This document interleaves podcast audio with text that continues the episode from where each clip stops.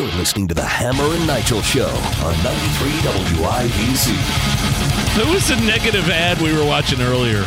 I, I, couldn't. I looked up there. It was like some grainy video of some woman. she donated to Biden. There was like blood dripping from the screen.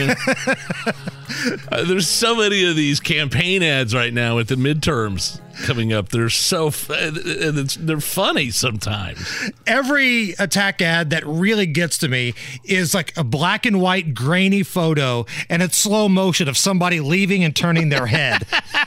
like every time. Like Bigfoot. Right. Like the iconic Bigfoot walk where the arms are out, slowly turning their head. Can you trust this person? Well, and I mean, not only that, but the the the campaign ads for people that are running for office, like Kemp's last campaign ad in Georgia. Where where one of the things was I got me a big truck so I can go round up some illegals. got a gun rack in the back. Mean, that was his legitimate campaign ad. And he won. And he won. He beat Stacey Abrams. He beat Stacey Abrams with that. And he's about to do it again. Stacey Abrams still hasn't conceded. So I got to thinking, what would it sound like if the founding fathers did negative attack ads, okay. like if they were running for office? So this is what it would sound like, like like if Thomas Jefferson were running an anti, you know, uh, John Adams ad here. All right.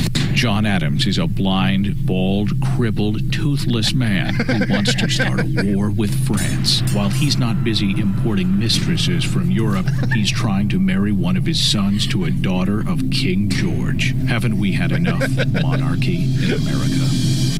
I'm Thomas Jefferson. I approve this message because John Adams is a hideous, hermaphroditical character with neither the force and firmness of a man nor the gentleness and sensibility of a woman. Like I would have loved to have been around for, you know, founding father attack ads. Oh wow! Because you know that John Adams couldn't just sit around and let that happen. If Thomas Jefferson wins, murder, robbery, rape, adultery, and incest will be openly taught and practiced. The air will be rent with the cries of the distressed. The soil will be soaked with blood, and the nation black with crimes. Are you prepared to see your dwellings in flames, female chastity violated, children writhing on a pike? Good Lord. I'm John Adams, and I approve this message. See, I could see these two going at it because they didn't really like each other, but they ultimately became friends toward the end. Sounds like a haunted house ad. I think this was in Arizona uh, a couple years ago. There was some woman who had a bunch of money laying around. She happened to be rich, and she bought airtime on local TV and radio yes. stations, basically saying, "Hey, I'm tired of attack ads." I'm Linda Messmer. I'm not a politician. I'm not running for any office. I'm a proud American citizen, and I voted in every election since I've been old enough to vote. I try to be an informed voter by reading about and listening to the candidates. I am sick and tired of being bombarded with all the negative, hateful, mean spirited ads. To all the candidates who are running these kinds of ads, I say, stop it.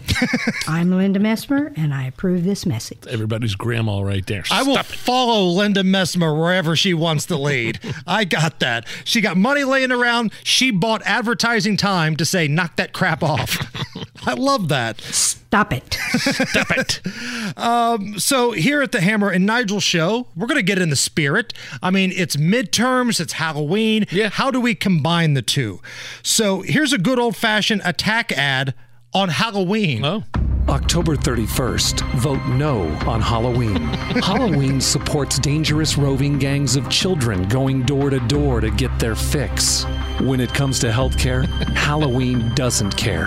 Under Halloween, tooth decay rates have doubled and instances of child obesity have skyrocketed. Halloween is deceptive. Sure, it may look like a sexy firefighter, but don't count on Halloween if your house is burning down.